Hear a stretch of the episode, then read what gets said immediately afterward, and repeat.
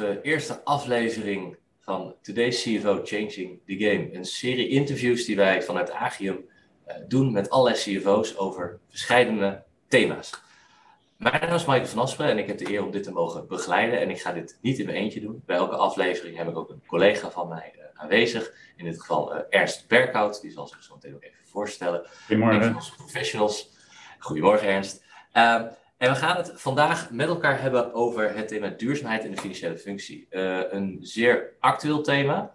Um, een, een, zeker met de, de ontwikkeling op dit moment in Oekraïne, uh, waarbij volgens mij iedereen op dit moment aan de zonnepanelen en de warmtepompen gaat, is denk ik onze gast van vandaag ook een perfect persoon om daarbij uh, bij aan te, te sluiten. dat is Jaap Smit, de CFO van Iconic Homes. goedemorgen Jaap, goed dat je er bent. Goedemorgen. Ik uh, kom zo meteen ook even bij jou terug om even uh, wat verder voor te stellen en iets te vertellen over Iconic Home. Uh, voor de kijkers thuis, als jullie vragen hebben, deel dat gerust met ons in de chat. Ehm, die zullen we dan inbrengen op het moment dat dat gepast is of handig is om die vraag te stellen.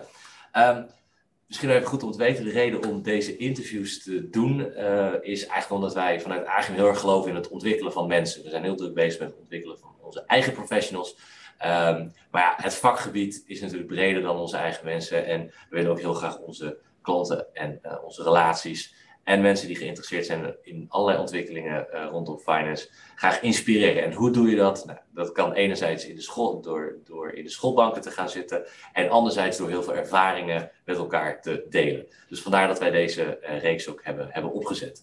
Um, we hebben ook de terugkijklink die wij uh, uh, volgende week naar jullie toe zullen sturen. In alle rust kunnen jullie dan de uitzending nog even terugkijken. Maar voor, nou, uh, voor nu zou ik zeggen, laten wij aan de gang gaan met de uitzending van vandaag. En als eerste, Ernst, zou je misschien heel kort even iets over jouzelf willen vertellen? Natuurlijk, dankjewel Michael. Goedemorgen iedereen aan, aan boord van deze webinar. mijn naam is Ernst Berghout. Ik ben sinds drie jaar werkzaam bij Agium. Uh, als werkondernemer. En hopelijk kennen jullie de term vrije vogels inmiddels ook uh, al vrij goed. Dat is de term die op BNR Radio wordt gebruikt voor uh, het type collega's wat wij nog zoeken en wat ik inmiddels al ben. en ben binnen Agim als werkondernemer hoofdzakelijk betrokken bij projectmanagement en interim management. Waarbij wat mij betreft de focus altijd ligt op het moderniseren van de finance functie. Nou, dat is even in een paar woorden mijn introductie. Hopelijk voldoende zo. Yes, dankjewel Ernst.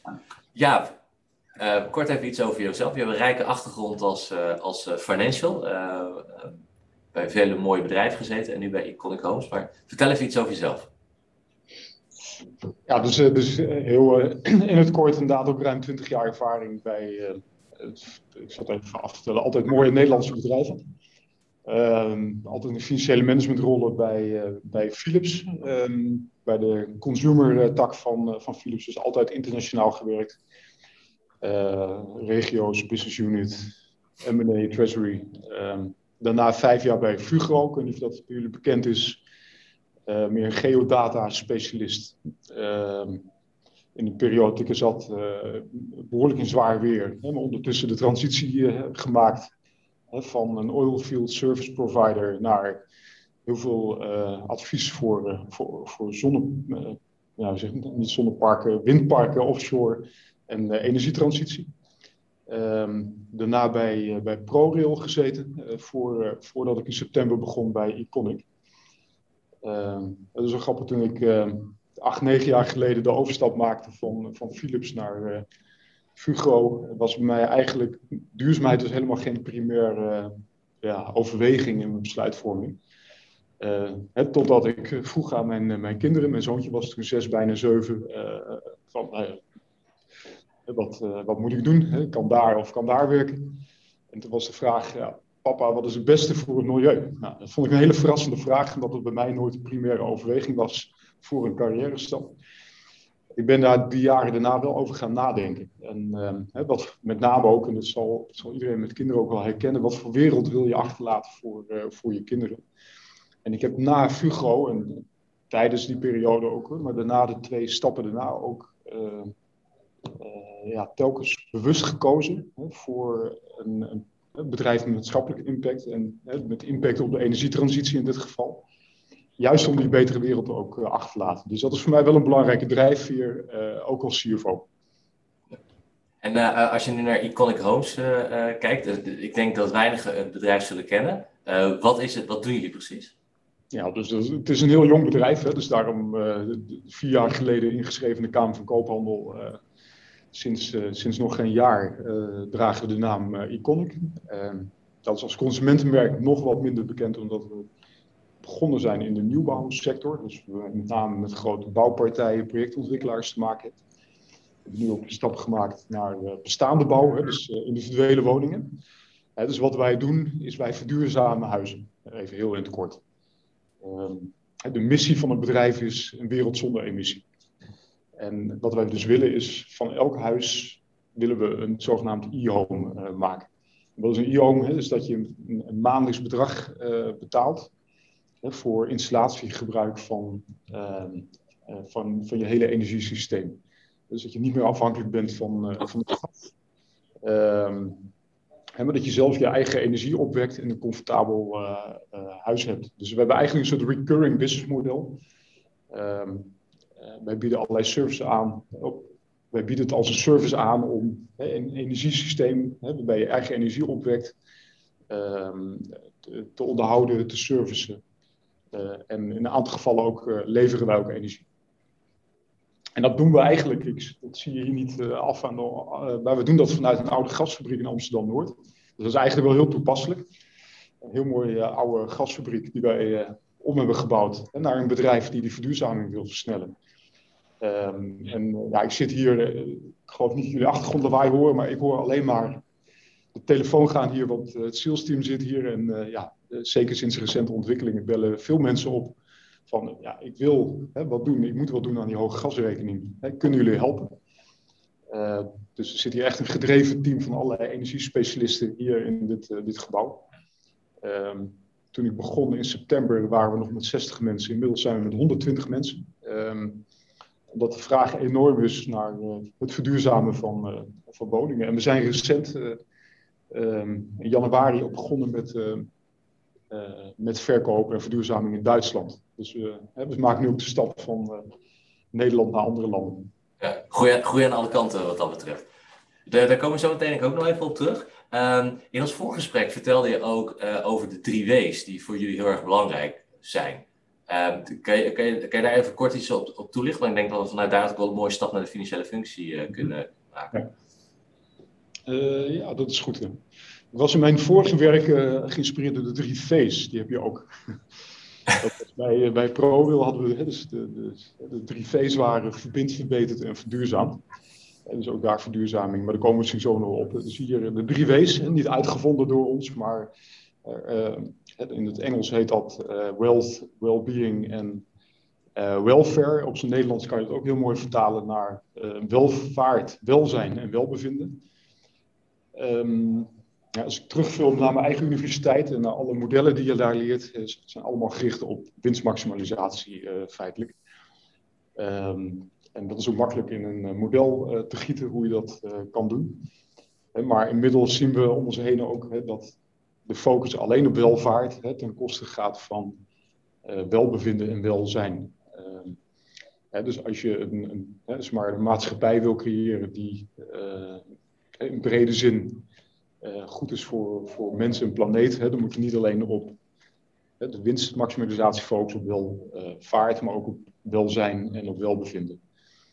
Uh, en dat is precies wat we als bedrijf ook willen doen. Hè. Dus wat, het bedrijf is niet opgericht om, wat ik ook noemde in het gesprek, maar ook aan Ernst. Hè. Dus, dus ja, we zijn gelukkig met een, met een investeerder met veel geld. maar het bedrijf is niet opgericht om die investeerder nog eens rijker te maken.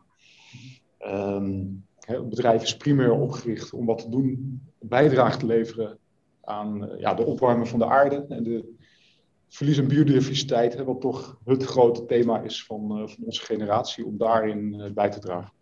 En dat proberen we dus door te doen op. Dus nu, niet op alleen de W van welvaart, maar dus alle drie de W's in balans met elkaar te gaan sturen. Ja.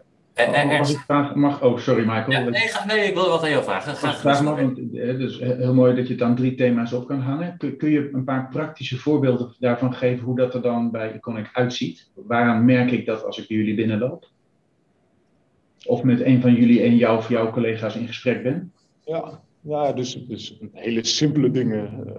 Uh, hè, maar dat, dat, dat, dat dus als je je luncht, hè, dan krijg je geen vlees. Hè, maar dan eet je uh, vegetarisch, vegan, uh, heerlijk overigens. Uh, maar dat, dat is een steentje om bij te dragen daaraan. Um, bij, bij elk gesprek met iedereen, hè, we, we, trekken ook mensen aan. Als je rondloopt, inderdaad, is dat het gevoel van: hé, hey, dit is anders. Mm. En mensen, wij kunnen hele goede mensen aantrekken. dat is best lastig in deze markt. En dat doen we niet door hogere salarissen te bieden geloof dat hier niemand meer verdient dan in zijn vorige job. Ik ook niet. Mm -hmm. maar juist door die passie en gedrevenheid en, en dat voeren. Um, maar dat betekent ook dat het zijn natuurlijk dilemma's. Hè. Als het makkelijk was, dan, dan, hadden veel mensen het al eerder gedaan. Hè. Dus um, ja. dat je dilemma's uh, aanpakt. Hè. Dus ga je bijvoorbeeld, uh, ik noem wat, onze zonnepanelen uh, sourcen uit China. Dat, zijn, ja, dat is op dit moment nog de goedkoopste met het grootste aanbod. En eh, nou, je weet niet, eh, één, hoe dat gemaakt is. Hè? Discussies over Oeigoeren en dergelijke. Hè, maar ook de CO2-impact eh, van het transport. Of haal je ze dichter bij huis met uh, recyclebare materialen met een lagere CO2-impact. Ja. Maar wat nou als ze 10% duurder zijn? Hè, wat doe je dan? En, um, nou, daar leggen we ook wel uit aan investeerders, want daar maken wij soms een andere keuze in. Uh, dus wij gaan onze zonnepanelen sourcen hier dicht bij huis, waarbij we de hele supply chain weten hoe dat in elkaar zit. Uh, en op een CO2-vriendelijkere uh, manier. Mm -hmm. hebben andere bedrijven dat door net even die deal wat scherper te kunnen prijzen, hun spullen halen uit China. Dat zijn wel dilemma's hè, waar we dan het gesprek over hebben. En waarbij we dus niet alleen op uh, de korte termijn PNL focussen, maar uh, naar alle drie de W's. Dus jullie zijn bereid om in te leveren op, op rendement, een klein stukje, om uiteindelijk om, om op die andere twee W's uh, meer te kunnen, te kunnen doen? Of zie je dan ook een upsell aan de andere kant, aan de verkoopkant, dat de prijs van jullie uiteindelijk ook wat hoger is? Dat mensen dan bereid zijn om te betalen? Ja, dus het hoeft niet altijd ten koste te gaan, maar dat kan. Ehm, ik kan ook voorbeelden noemen waarbij het hè, ten koste gaat, waarbij we een lager rendement accepteren. Um, uh, maar in dit geval hè, kiezen wij hè, bijvoorbeeld ook voor kwaliteitsspullen. Dus ik zal wat meer vertellen, hè, maar met onze investeerder hebben we dat, hè, als je erin zit voor korte termijn rendement, volgend kwartaal, volgend jaar, dan maken wij soms keuzes die, uh, die niet goed zijn voor je IBDA. Dus wij, wij kopen dan wat duurdere spullen. Maar omdat wij dus uh, ja, die assets onderhouden voor 15 of 30 jaar en de bron zelfs wel voor 40 jaar. Um, kijken wij op een langere, kijken wij een veel langere investeringshorizon. dus wij maken beslissingen die zich misschien in 15 jaar terugverdienen, uh, maar niet binnen twee of drie jaar. He, die maken wij toch. Ja, omdat uiteindelijk lange termijn de onderhoudskosten dan waarschijnlijk ook lager zijn, minder, waardoor je daar ook uiteindelijk minder kosten hebt. Ja, maar het kan dus ook zijn hè, dat we dus beslissingen nemen dat gaat bijvoorbeeld. Uh, kijk, het zou het makkelijkste zijn als wij ons focussen op het hogere segment. dus de, de, mensen met het. dus daar uh, die, die het zelf ook kunnen betalen. dus waar we een hogere prijs kunnen vragen. Ja. Um, maar we zien ook het probleem van de energiearmoede in, uh, in Nederland. dus meer dan. het laatst heeft het TNO onderzoek gepubliceerd in september. dat er 550.000 huishoudens zijn in Nederland die vallen in de categorie uh, energiearmoede en dus een enorme exposure hebben naar de gasprijs en uh, niet in eigen hand hebben om een huis te verduurzamen. Um, ja, daar is, hebben wij dus ook proposities voor ontwikkeld hè, die niet hetzelfde rendement opleveren, hè, die een lager rendement opleveren, ja. uh, maar die we toch doen en die we toch willen doen. Um, juist ook omdat we zeggen, ja, we zijn er opgericht om die energietransitie te versnellen en juist ook vanuit het 3W-denken, juist ook met oplossingen komen. Ehm, voor, voor mensen die dat, uh, ja, wat minder in de gelegenheid zijn om die grote investering te kunnen doen. Ja. En als je, ik kan me voorstellen dat in, in, in het soort projecten dat Iconic doet, dat schaal ook enorm helpt.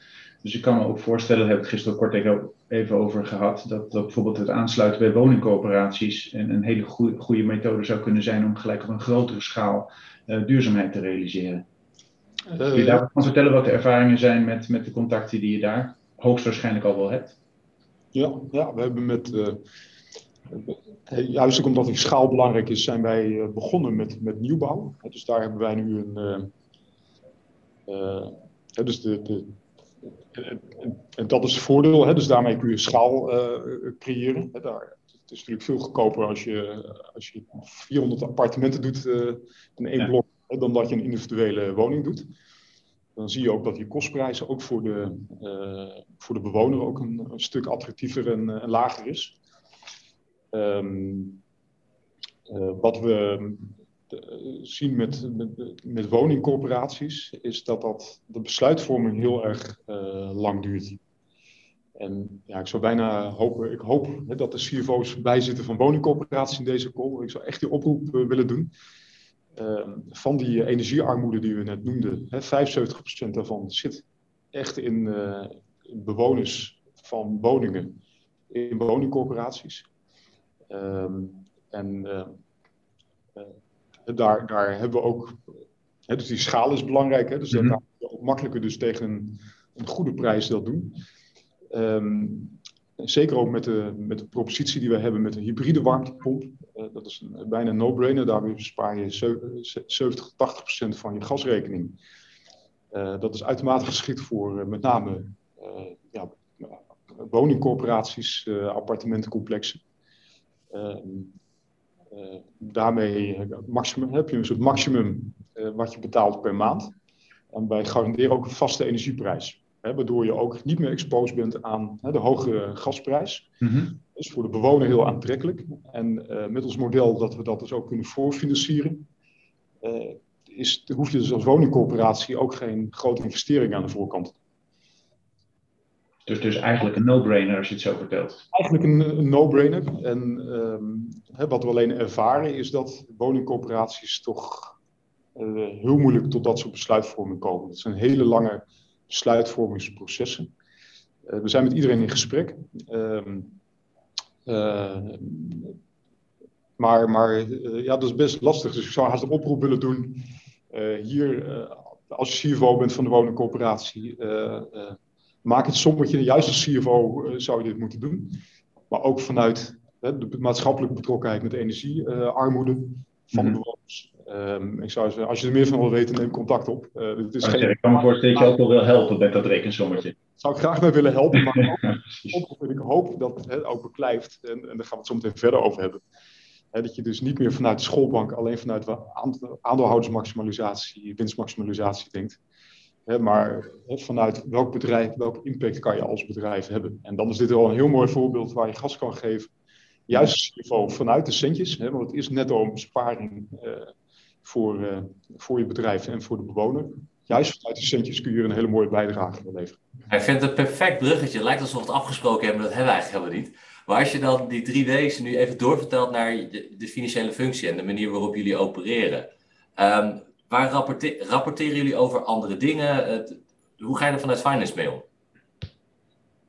Ja, dus uh, een aantal dingen zijn, uh, zijn belangrijk. Hè? Dus ik, ik, wil even niet de suggestie wekken dat we alles in place hebben. We zijn er gewoon uit en we zijn de stappen aan het nemen. Dus een van de dingen die we nu aan het doen zijn, is samen met uh, de Impact Institute, wellicht bij een aantal van jullie bekend, um, zijn we dus proberen dit inzichtelijk te maken. Dus wij meten nu al CO2-efficiëntie ehm, bij de eindbewoner.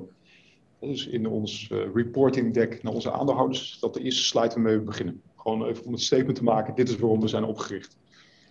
Um, maar dat willen we verder doordenken, ook met name naar de keten en onze proposities. Uh, dus we zijn nu bezig samen met het Impact Instituut, die daar uh, leading uh, partij ook in is en veel ervaring mee heeft. Ehm, met onze data. En daar kan Finance enorm helpen met het beschikbaar maken van, van allerlei data. Welke services, welke aantallen. Uh, dus niet financieel, maar juist ook niet-financiële data. Uh,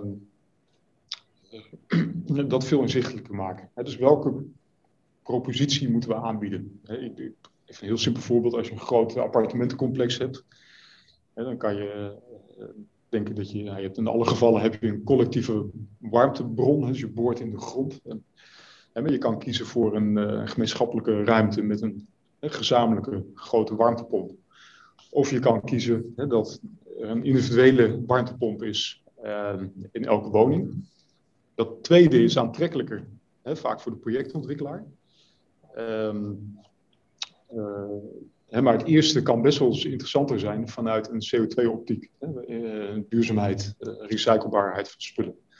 Dat soort dingen zijn wij nu ook proberen transparant aan het maken.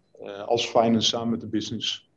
Ehm, dus, dus, volledige transparantie brengen in zo'n bedrijf, juist ook over de niet-financiële KPI's, is denk ik echt bij uitstek een, een rol waar finance de lead in kan pakken. Overigens grappig, er komt een, een, vraag binnen van, uh, van, van Ria, die bij een woningcorporatie zit. waarbij zij aangeeft van, en ik moet even op het scherm kijken, dus ik kijk jullie even niet aan. Maar ik, ben, ik, ben, ik, ik ben een CFO van een woningcorporatie die langetermijn beslissingen hangen, ook samen met de 70% goedkeuring die wij van onze huurders moeten krijgen. We kunnen niets terugverdienen aan de eh, verduurzaming en we hebben dit jaar nog steeds de verhuurderswerving. Kortom, we hebben ingeteerd op ons eigen vermogen sinds de invoering van die heffing uh, en hebben enorme opdrachten op ons bordje. Dus moeten we de investeringen in uitbreiding van onze portefeuille uh, waarde toevoegen eerst doen, zodat we vervolgens deze waarde weer kunnen gebruiken voor de verduurzaming. Dus je ziet dat, dat, dat ze hebben nog een andere uitdaging eerst. Oké, nou, ik zou er wel eh, even in gesprek willen beter begrijpen, uiteraard. Ja.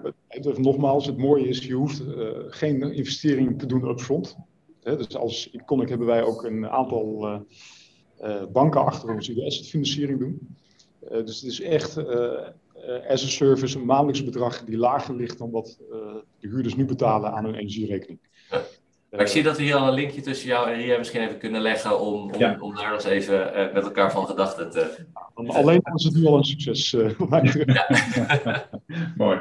Mooi. Ja, maar uh, misschien eerst even een vraag aan jou. Als, heb je dat vaker gezien dat, dat bedrijven met die drie W's bezig zijn en als eerste rapporteren eigenlijk over hun CO2-impact? Of heb je dat ook um, weinig gezien? Nou, ik vind eigenlijk dat dat nog best wel weinig gebeurt. Uh, ik heb het geluk gehad, uh, in het begin van mijn carrière heb ik voor uh, Perfetti Vermellen, of toen nog Vermellen, gewerkt, de mentosmakers. En toen was daar nog aan het hoofd Isaac Vermellen, de president-directeur. En die had toen al als ambitie dat in 2020, sorry, in 2000 de hele groep eco-neutraal zou moeten zijn. Dat heette toen nog zo. duurzaamheid was nog een woord wat bijna niet bestond. En, um, en dat, daar had ik met voorgesprek, had ik met, ja, met het voorgesprek ook over. Dat is een enorme magneet op mensen die zich daartoe aangetrokken voelen. Dus mensen werven en krijgen voor je organisatie. Uit mijn eigen ervaring weet ik ook hoe stimulerend het kan zijn dat je dat met een, met een goed uitgewerkt milieuthema kan bereiken. Um, en, en daar was ook inderdaad people, planet, profit. En ook in die volgorde uh, werd binnen de organisatie gewerkt. En daarom was ik ook benieuwd naar, ja, bij Jaap naar de de uitwerking van de drie W's. Hoe zie je dat concreet terug? Um, met, met, met gelukkig steeds meer voorbeelden, zoals als bijvoorbeeld Jaap heeft, of zoals ik nu van Perfetti Vermellen uh, in, in, in de groep gooi. Ja, verbaast het me eigenlijk dat, dat duurzaamheid toch nog niet, vind ik, als het puntje bij paaltje komt, toch nog niet voldoende op de agenda staat. Nee. En ik hoop eigenlijk dat de situatie waar we nu in zitten, ons uh, ja, pijnlijk tas, voor ons pijnlijk tastbaar maakt dat we daar beter op moeten letten. Want uh, onze grondstoffen reizen qua kosten gewoon de pan uit. Dus ook vanuit een kostenperspectief kunnen we het ons bijna niet meer veroorloven op dit moment. Ja, en dat, dat, dat, misschien staat ook een mooi linkje naar, naar de volgende vraag van Daan van Loon. Uh, of Daan van der Loon, sorry. Ehm, is, is als je het hebt over die we zeggen, die waarde waar je op stuurt en dan ook richting je aandeelhouders of in jouw geval de, de investeerders, uh, ja, want je praat ook nu met veel investeerders, is de, de, eigenlijk de vraag die, die hij heeft is, van, is er voldoende belangstelling in de markt om funding te vinden voor jullie plannen?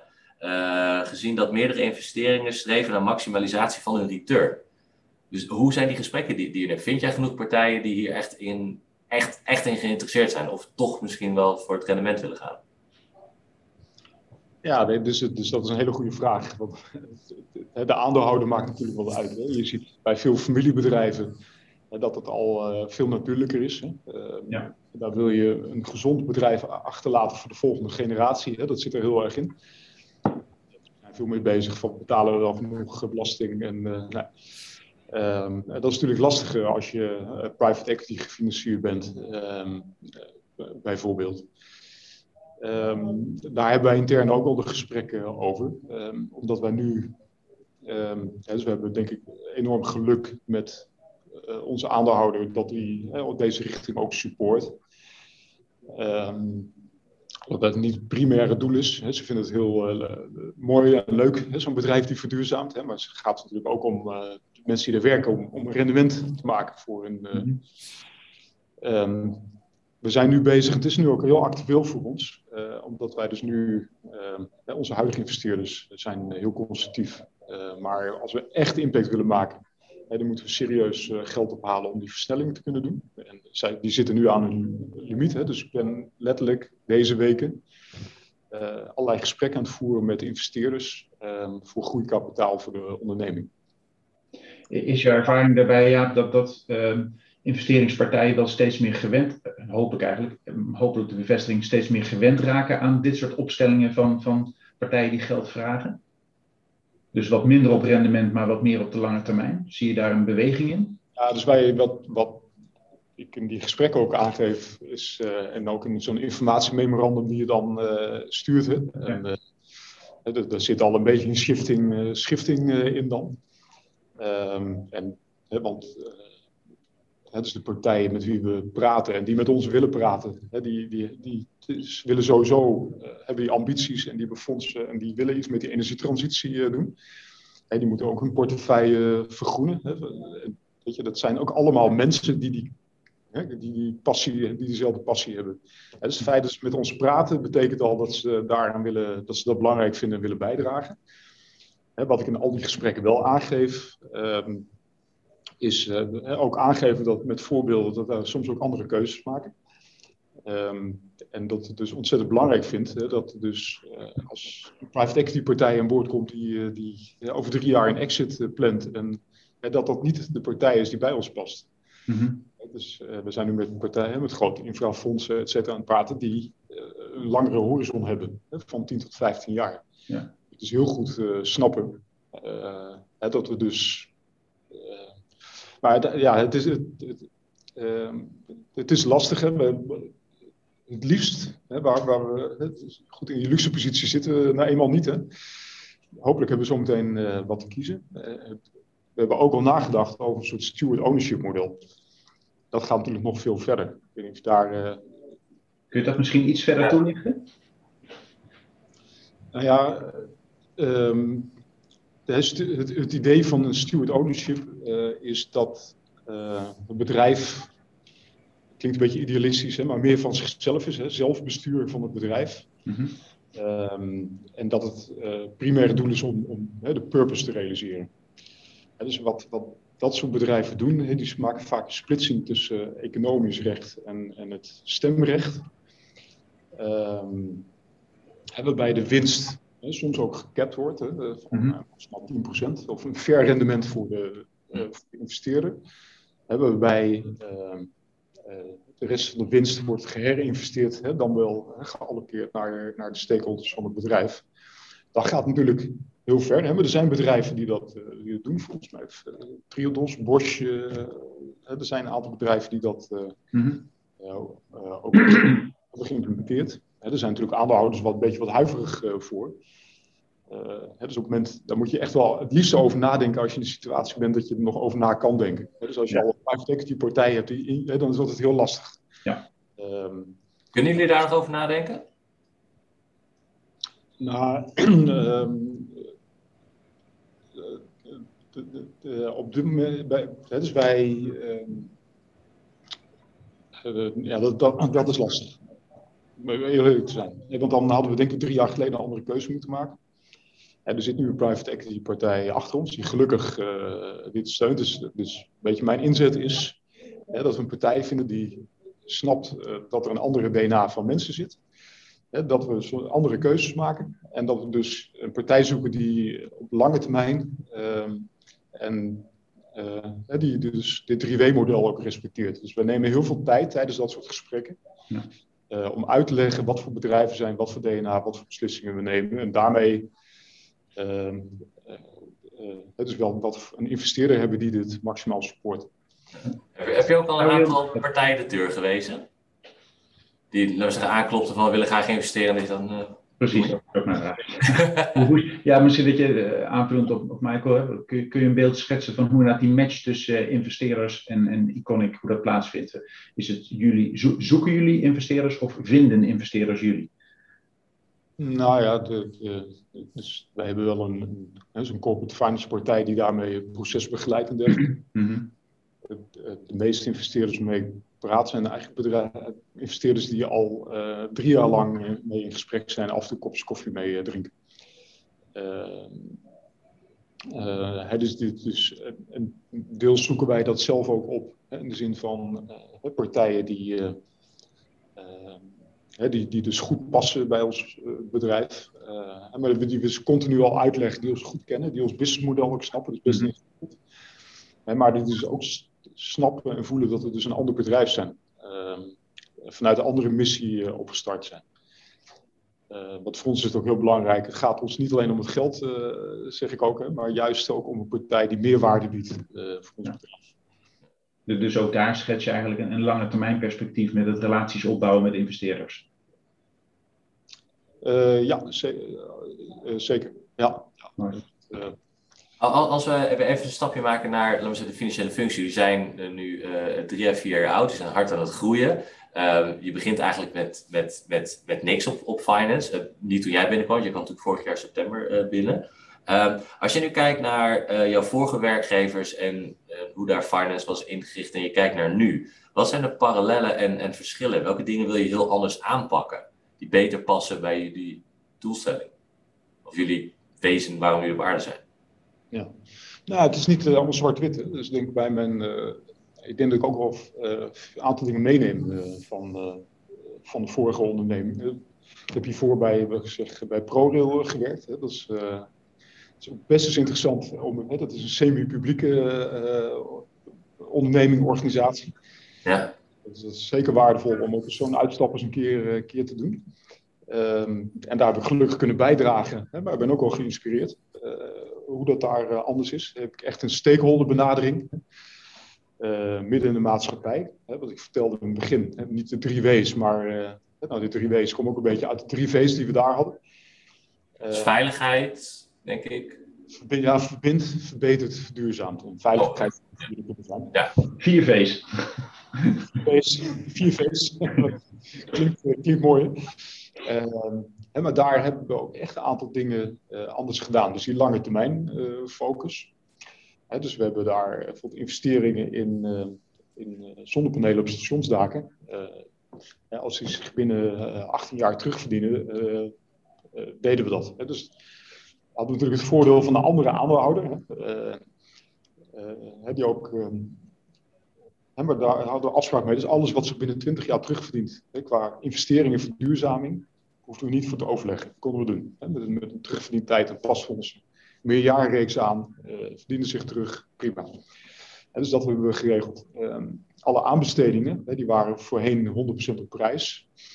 Uh, doen we nu 30% op, op duurzaamheidsimpact. Dus welke beton gebruik je of niet. En, um, dus daar deden we een soort dubo-kalk uh, berekening voor, waardoor het heel objectief werd gemaakt ook een aanbesteding kon je dus echt serieuze punten verdienen uh, door duurzame inzet van materiaal en, uh, en bijvoorbeeld ook het inzetten van, het is niet alleen energie-impact verlagen, maar ook energie opwekken.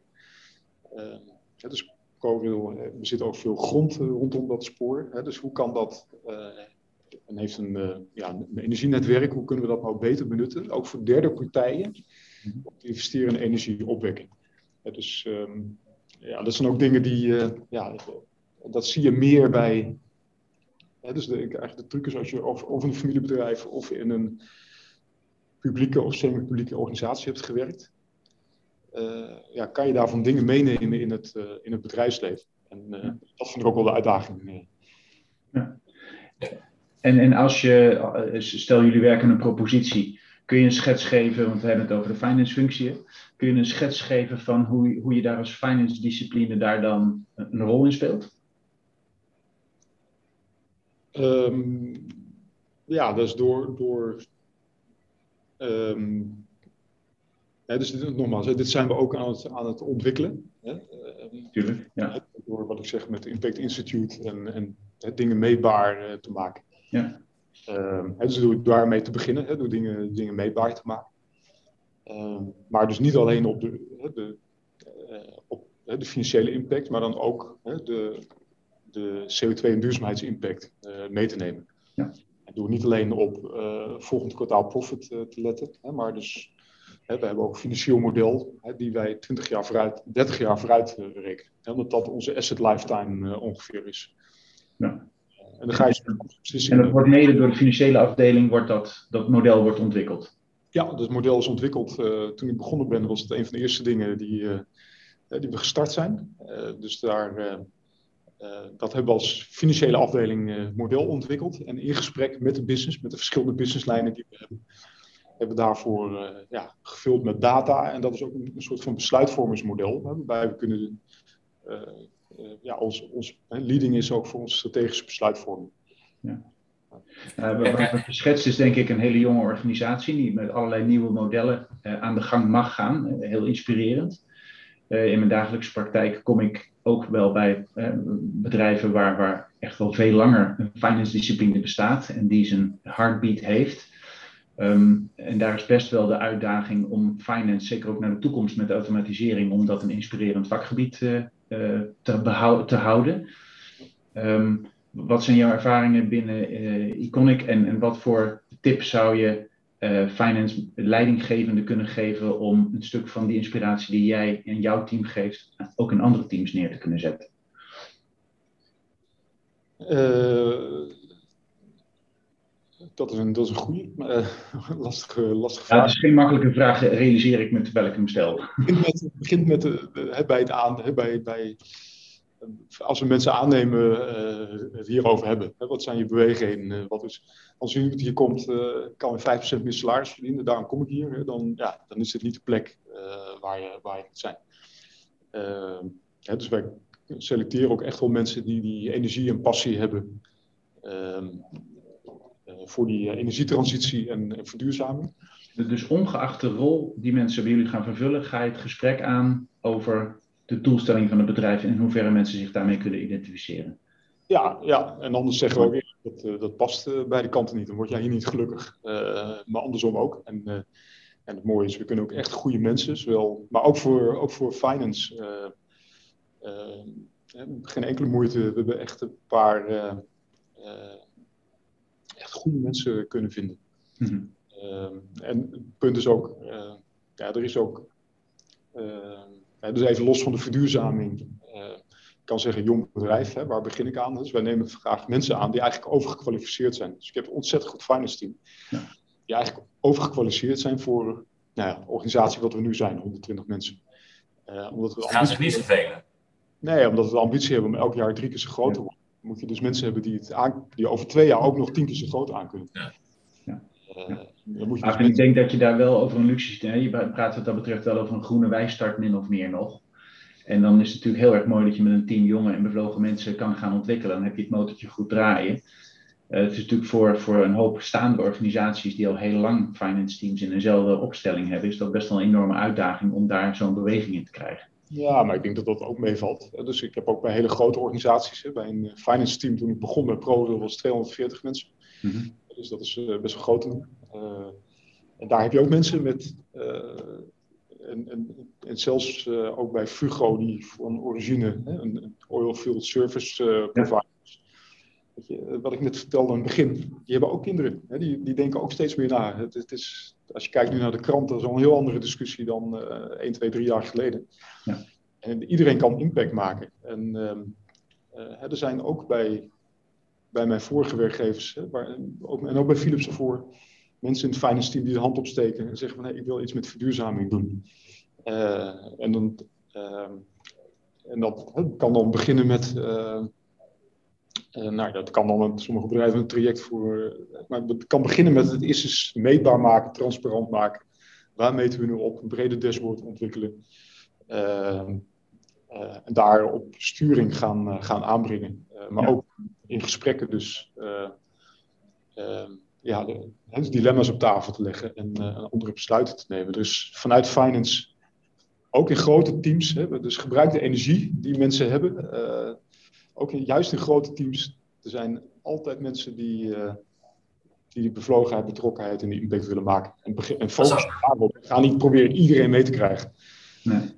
Nee, dat is, wat natuurlijk wel interessant is, van jullie zijn een relatief jonge organisatie of die hard groeit en met een bepaalde boodschap naar buiten gaan. Dat is een reden voor mensen om dan te komen werken of voor jullie omdat zij aanslaan op de boodschap om ze aan te, te nemen. Op een gegeven moment bereik je natuurlijk een bepaalde grootte als organisatie, dat je misschien niet meer de luxe hebt om mensen ook af te wijzen. Dat je, om, door, om door te willen groeien, ja, moet je, heb je op een gegeven moment mensen nodig. Ben je niet bang dat, dat je dan toch wat mensen binnenkrijgt die toch misschien wat meer voor die 5% extra salaris uh, willen gaan werken, misschien iets minder voor de boodschap en daarmee de energie een beetje kwijtraakt? Ja, nee, ik, ik, zie Ernst. Zie je Ernst deze? Nee, nee. jij er wat over wil zeggen, Ernst? Ja, ik, ik, um, uh, nee, ik, ik, ik, ik, ik heb die zorg vanuit de oude rollen die ik had ook in die duurzame organisatie waar ik in het begin over begon, uh, Vermellen, uh, ik blijf er reclame voor maken. Het blijft een bedrijf waar ik nog heel veel passie voor heb. Dat als je maar heel duidelijk blijft in de boodschap van duurzaamheid en constant, en, ik denk dat Jaap daar ook wel voorbeelden, en ik hoop dat Jaap daar voorbeelden van heeft, constant ook wel steeds het voorbeeld geeft van een nieuw stapje wat je kan maken.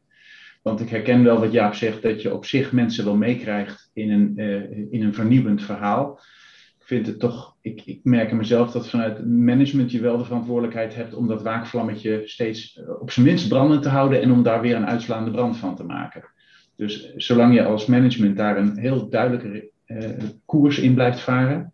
En ik denk de koers die Jaap noemt, dat is er denk ik eentje die je voor de komende jaren heel bestendig door kan voeren. En dan gaat hij natuurlijk op kleine stukjes wel variëren. Maar ik heb wel gemerkt dat als je mensen eenmaal en ik vond dat heel mooi dat jij dat zei, ja, dat als je heel kritisch aan de poort bent met selecteren, of duidelijk, het is misschien eens kritisch, het is duidelijk. Kies voor ons en wij kiezen voor jou. Dat geeft een verbinding in je team, dat, uh, uh, ja, daar, daar kun je heel lang op drijven. En, en uh, wat ik uit mijn eigen ervaring weet, is dat, of wat ik zelf heb ervaren, is dat als je elkaar er ook blijvend op aanspreekt, dan, dan, dan blijft dat wieltje draaien. Maar nogmaals, als management moet je wel constant de verantwoordelijkheid nemen om duidelijk te zijn in het pad en het weer te herhalen en, en het goed te bevestigen.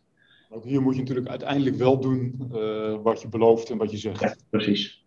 Ja. In andere besluiten moet je ook echt. Even het risico dat ik misschien wat mensen voor hun hoofd stoot, uh, wat ik nu zeg, hè, maar even voorbeeld Unilever, hè, Paul Polman, hè, fantastische marketing. Uh, er zijn veel mensen bij Unilever gaan werken, juist ook vanwege die, hè, diezelfde passie.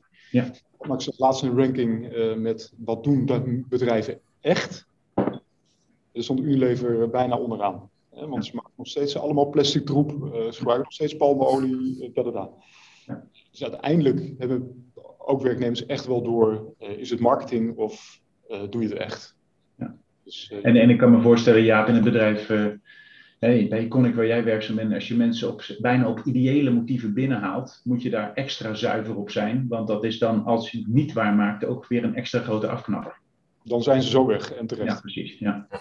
Als, als we even kijken naar de toekomst, wat is voor jou en, en uh, voor jou als CFO zijn en voor jouw team de grootste uitdaging in langzaam de komende 1 tot 5 jaar? Um, nou, ik denk de, de ja, dus, dus één korte termijn. Het vinden van de juiste governance structuur, het vinden van de juiste investeerder, maar ook het, het inrichten van, uh, van de, van de governance-structuur. Um, en uh, interne besluitvorming uh, echt anders doen uh, en richting de aandeelhouders. Um, maar dus ook de ambitie vasthouden. Mhm.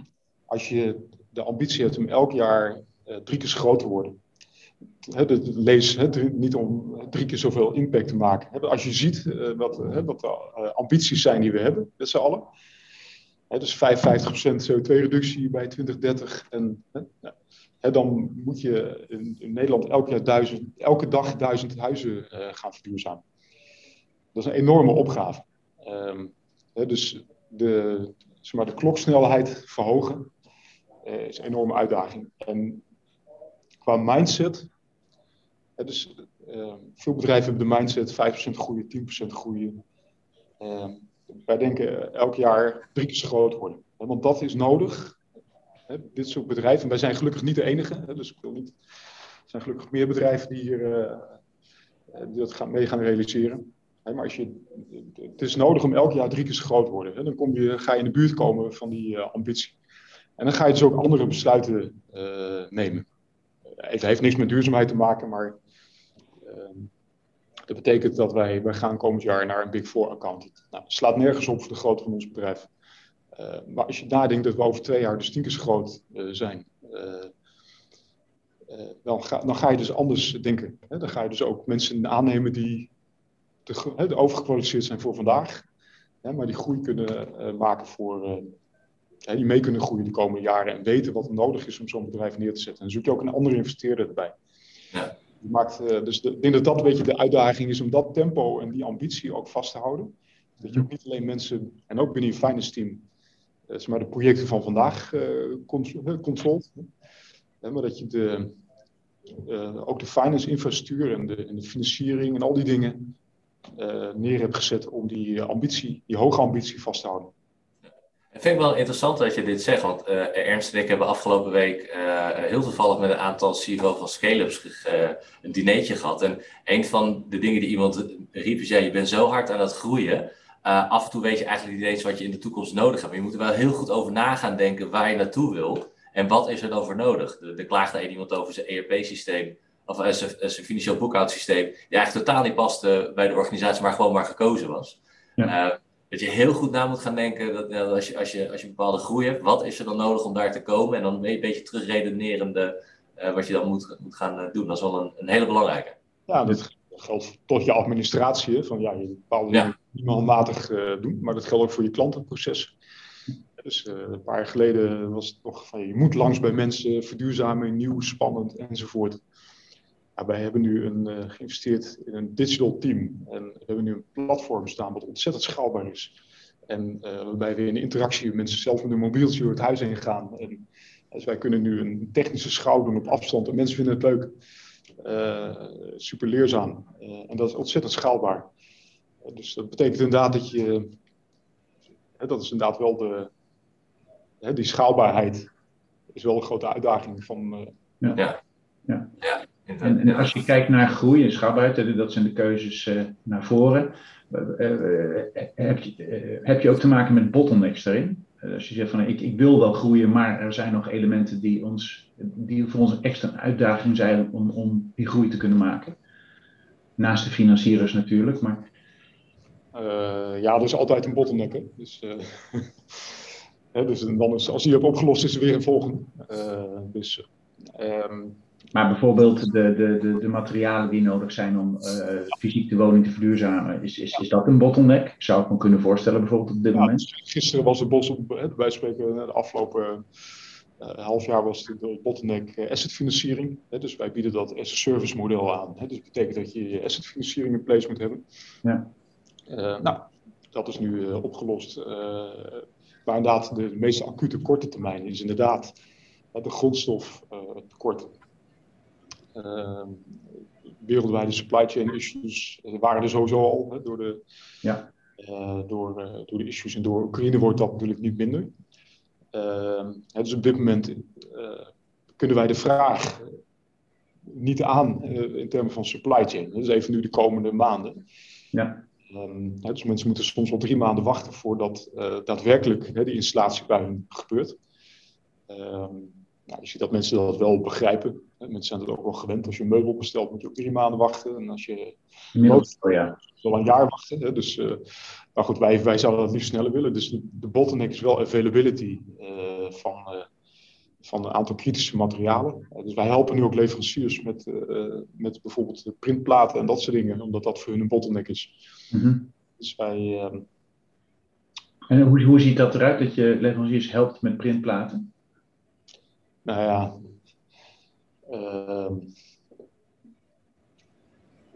ja, door, door, ja, dat is. Maar help je dan mee in hun sourcing bijvoorbeeld? Nee, wij kopen niet in, hè, maar we hebben wel mensen die daar uh, verstand van hebben, die, die een netwerk hebben daarin, die, okay. Je probeert die linkjes te leggen tussen... We proberen daar ook precies dat. Ja. Ook te leggen tussen... en, en bedrijven ook. Dat zijn ook bedrijven die niet eerder met dit soort problematiek te maken hebben gehad. ja. Dus, dus eigenlijk help je elkaar daar in, in, in, de, in, in, in de, leven, de, in de chain. Uh, ja, zeker. Absoluut. absoluut. En uh, dus voor ons zijn leveranciers ook niet zomaar, hè, dat zijn ook partners. Hè, dus over, als je het hebt over die eh, verduurzaming en verbetering, hè, zijn, zien we dat ook echt, wij noemen dat ook geen procurement, maar sourcing uh, bij ons, omdat we ook echt die lange termijn roadmap willen ontwikkelen met, met onze leveranciers. En het voordeel, je had het over schaal, hè, dat we begonnen zijn in nieuwbouw, is dat we met een aantal kritische suppliers nu gewoon uh, in ieder geval top drie, maar meestal al de één en twee afnemers zijn. Uh, voor bijvoorbeeld hybride warmtepompen of hè, voor warmtepompen of, of dat soort materialen. Mm -hmm. uh, dus dat zijn voor ons ook meer partnerships.